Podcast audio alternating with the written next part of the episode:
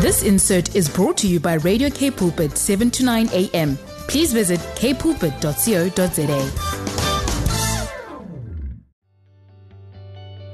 Good morning, and thank you for joining us for the program. My name is Mike Fluech. I'm the pastor of Bible Baptist Church in Potchefstroom, and I'd like to preach to you from the book of Exodus, chapter 33.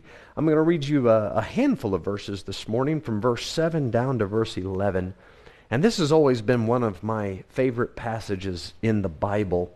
And by the time we're done reading the verses, I'll try to explain why it means so much to me. It is starting in verse number 7. The Bible says, "And Moses took the tabernacle and pitched it without the camp, afar off from the camp, and called it the tabernacle of the congregation. And it came to pass that everyone which sought the Lord went out unto the tabernacle of the congregation, which was without the camp. And it came to pass, when Moses went out unto the tabernacle, that all the people rose up and stood every man at his tent door, and looked after Moses until he was gone into the tabernacle. And it came to pass, as Moses entered into the tabernacle, the cloudy pillar descended, and stood at the door of the tabernacle, and the Lord talked with Moses." Verse 10 says, "And all the people saw the cloudy pillar stand at the tabernacle door, and all the people rose up and worshipped, every man in his tent door." Verse 11 says, "And the Lord spake unto Moses face to face, as a man speaketh unto his friend. And he turned again into the camp. But his servant Joshua, the son of Nun, a young man, departed not out of the tabernacle." Now, in verses 7 down to 11, we read much about Moses and how he approached the Lord, how he sought the Lord, how he spake to the Lord.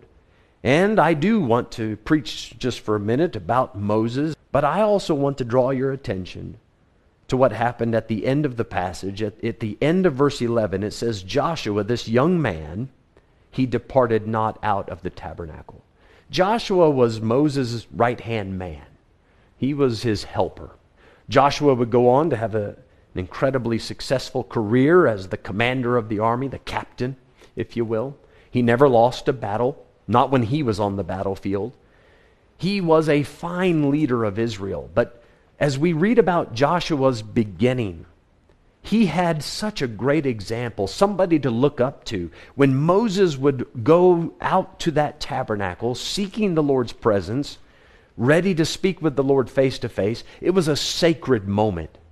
Did you hear that in the passage, that when Moses would go out to the tabernacle, everybody would rise up? Everybody would go out to the door of their tent and take notice of the fact that Moses was stepping in to speak with the Lord. It's a sacred thing. Now, while all the people are standing in the door of their tent, Joshua had the incredible privilege of escorting Moses all the way to the tabernacle. And as Moses would step in, and the Lord would reveal himself to Moses in this unique and special way, Joshua was getting a glimpse of it. Exactly how much he saw or how much he heard, we don't know.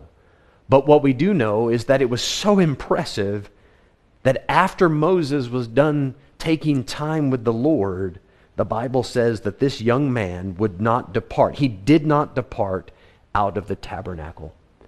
I can see it in my mind's eye. I see Joshua sitting there breathless. Just his mind has been blown. He is so impressed as to what he has just seen. It has touched him so deeply that he doesn't want to leave. He's sticking around, hoping that maybe some of what just happened can rub off on him.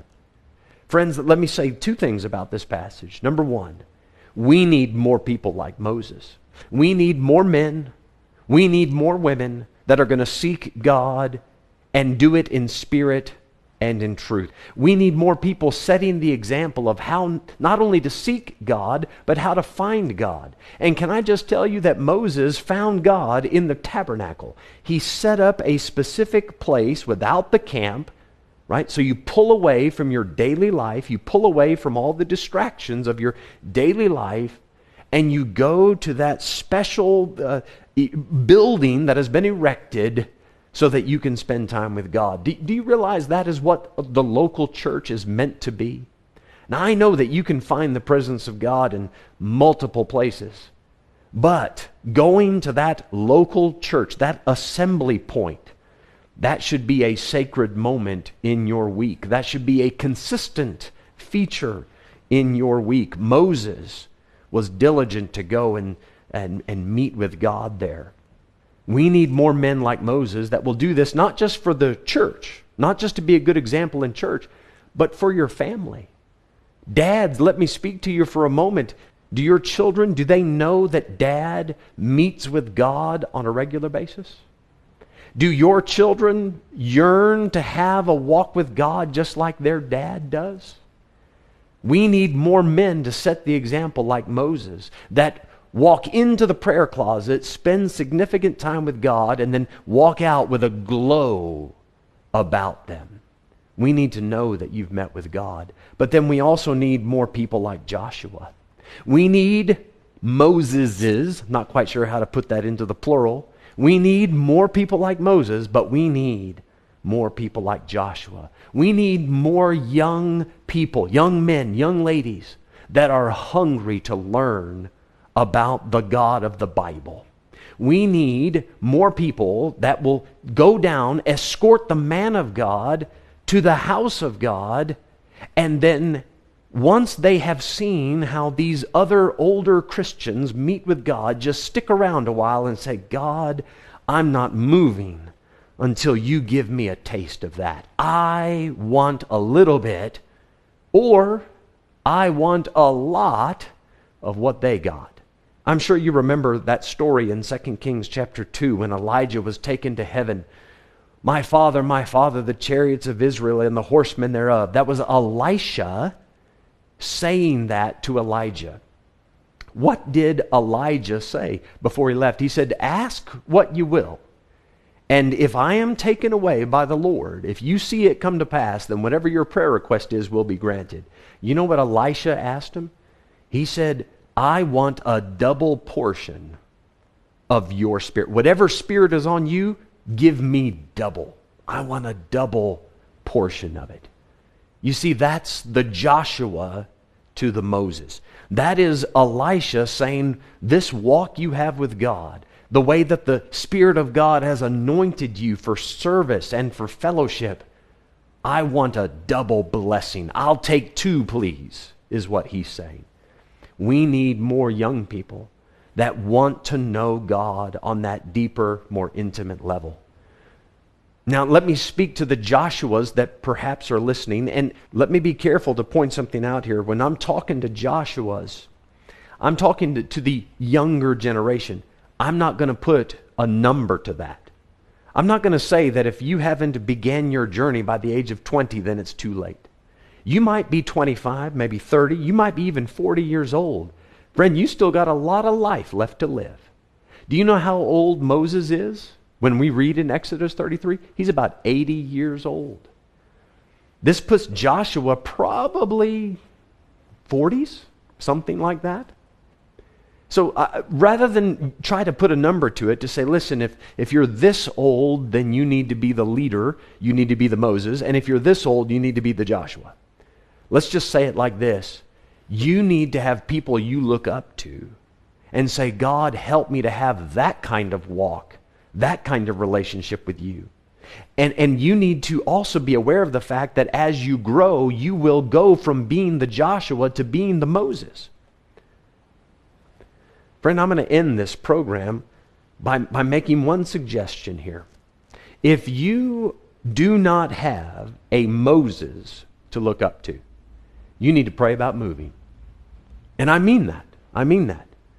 You know what I would recommend? I think every single person should go to Bible school. I think everybody should. You say, well, I'm not called to be a pastor or a preacher or a missionary. Okay, perhaps not. In our Bible school, we train people for the ministry. We train men to start churches, to go to foreign countries and do missionary work. We train for that. But we also are aware of the fact that some people sitting in our Bible school are never going to be in the full-time ministry. But we are trying to equip them with the Word of God so that they have a fulfilling walk with the Lord, so that they can be meaningful church members. It is taking them from the Joshua position to the Moses position. We are trying to give them a deeper, richer sense of knowing God and serving God. And it helps them grow. It furthers their walk so that they can be the Moses and someone else can be the Joshua. And I'll tell you why I'm not afraid to make this recommendation, to say if you don't have a Moses nearby to look up to teach you how to seek God and how to find God, I'm not afraid to tell you that you should make a massive life change in order to get that. Because whenever we send our kids off to get prepared for a secular job, right, we will send them to the other side of the country. Sometimes we'll send them to a different country to get the qualifications they need in order to have a career. And listen, I'm not against that. I'm not condemning that. Help yourself. Pay the bills. That makes the world go round. I get it. But if we're going to send people to the other side of the country and pay tens of thousands of rands in tuition fees to prepare them for a secular life, then are we not going to consider making some sort of a sacrifice to put ourselves in a position to be properly suited for a spiritual life? We need more people like Joshua that will eventually become people like Moses. May God help you on your journey towards that goal. If you'd like more information about Bible school or a good local church, please feel free to reach out to us. You can find our details on our website, bbcpotch.com. You're also welcome to follow our YouTube channel, Bible Baptist Potch.